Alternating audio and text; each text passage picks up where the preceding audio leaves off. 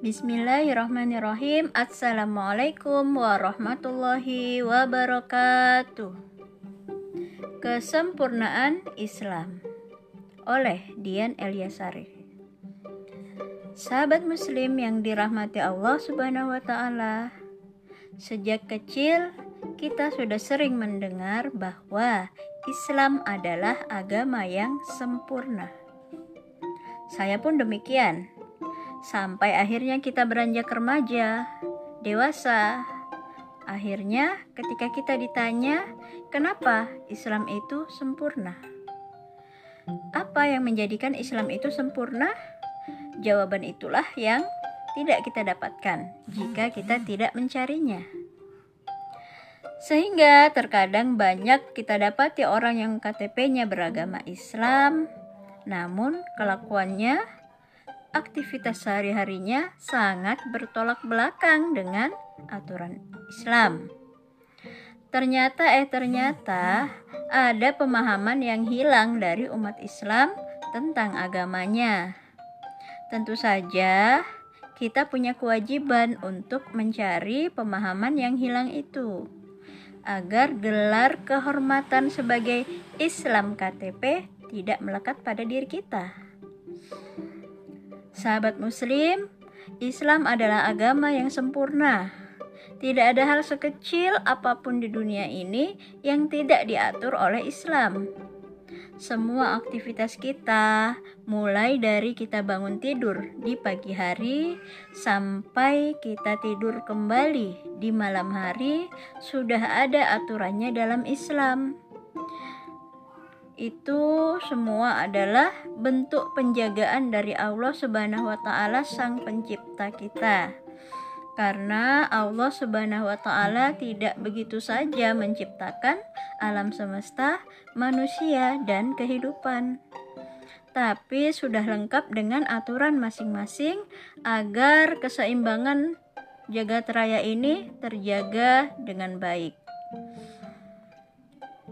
Misalnya alam semesta atau tata surya.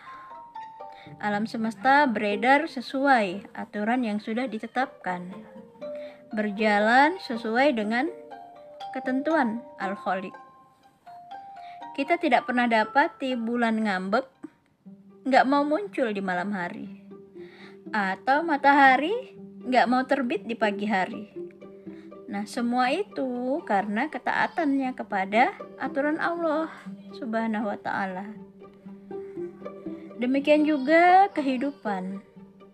Kehidupan berjalan sesuai dengan aturan Allah Subhanahu wa taala.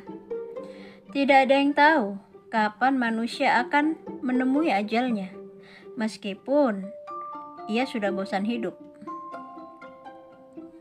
Atau ia ingin hidup lama, tapi ketika ajalnya sudah datang, tidak ada yang bisa menunda. Hal itu juga karena kehidupan dan kematian berjalan sesuai dengan aturan Allah Subhanahu wa taala. Sahabat muslim, manusia pun sudah selayaknya taat pada aturan pencipta berdasarkan petunjuk dari Al-Qur'an dan hadis.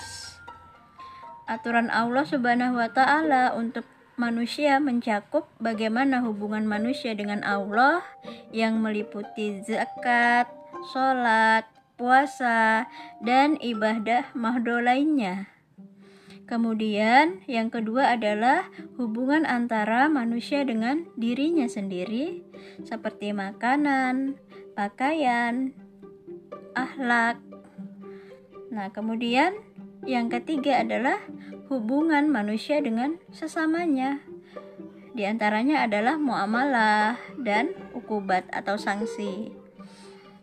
Adanya kewajiban menuntut ilmu adalah sebagai sarana agar manusia bisa mengetahui aturan yang sudah ditetapkan Allah Subhanahu wa taala dalam hidupnya. Selain itu, manusia juga disempurnakan dengan akal. Tujuannya agar manusia mampu membedakan antara yang benar dan yang salah, yang hak dan yang batil. Tentu saja sesuai dengan standar Al-Quran dan hadis. bukan untuk mengakal-akali aturan Allah Subhanahu wa taala. Nah, dengan demikian kita akan mampu berislam secara kafah atau menyeluruh bukan berislam seperti prasmanan. Kita ambil yang kita sukai dan meninggalkan yang tidak disukai. Sebagaimana firman Allah Subhanahu wa taala dalam surah Al-Baqarah ayat 208 yang artinya Hai orang-orang yang beriman, masuklah kamu ke dalam Islam keseluruhan dan janganlah kamu turuti langkah-langkah setan. Sesungguhnya setan itu musuh yang nyata bagimu. Sahabat muslim, demikian ilmu yang kita bagi hari ini. Semoga bermanfaat. Wallahu a'lam bisawab. Wassalamualaikum warahmatullahi wabarakatuh.